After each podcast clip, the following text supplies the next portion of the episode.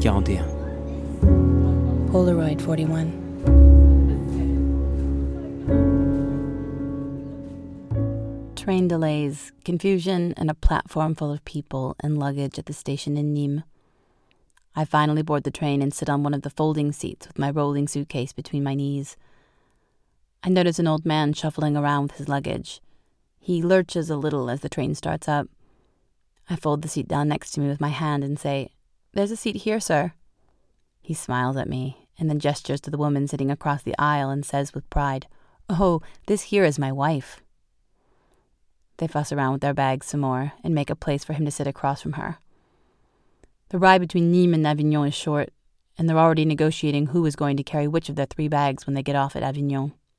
She's giving instructions. He's smiling good naturedly and saying, You always start out with this bag, and then you always want to switch with me and have me carry it by the end.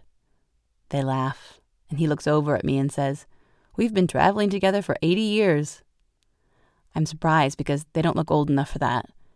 She swats at him lovingly and says, No, 65, 65. Ah, that's right, he beams. 65 years. It was love at first sight at 15. Love at first sight.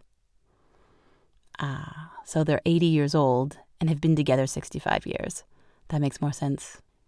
He gives himself away with his mistake, though. Instead of saying they've been together 65 years, he said they've been together for 80. He feels like they've been together for his entire life. They continue to negotiate their bags. She starts to say something, and he finishes her sentence for her. At this, they laugh and look over at me and chime in one after the other. Sixty five years. We know what the other one is thinking even before they think it, he says proudly. Yes, she agrees happily. We know just what the other one is thinking. Sometimes we don't agree, of course, but that's to be expected. They inform me that since this morning they've made their way from La Rochelle to Bordeaux, Bordeaux to Nîmes, and now Nîmes to Avignon. They're 80 years old, and after a long day of train travel, they're all smiles. They seem happy, in love. Avignon is their last stop of the day, and their daughter is coming to pick them up. A daughter who I imagine might be approaching 60, whose own children might already be grown.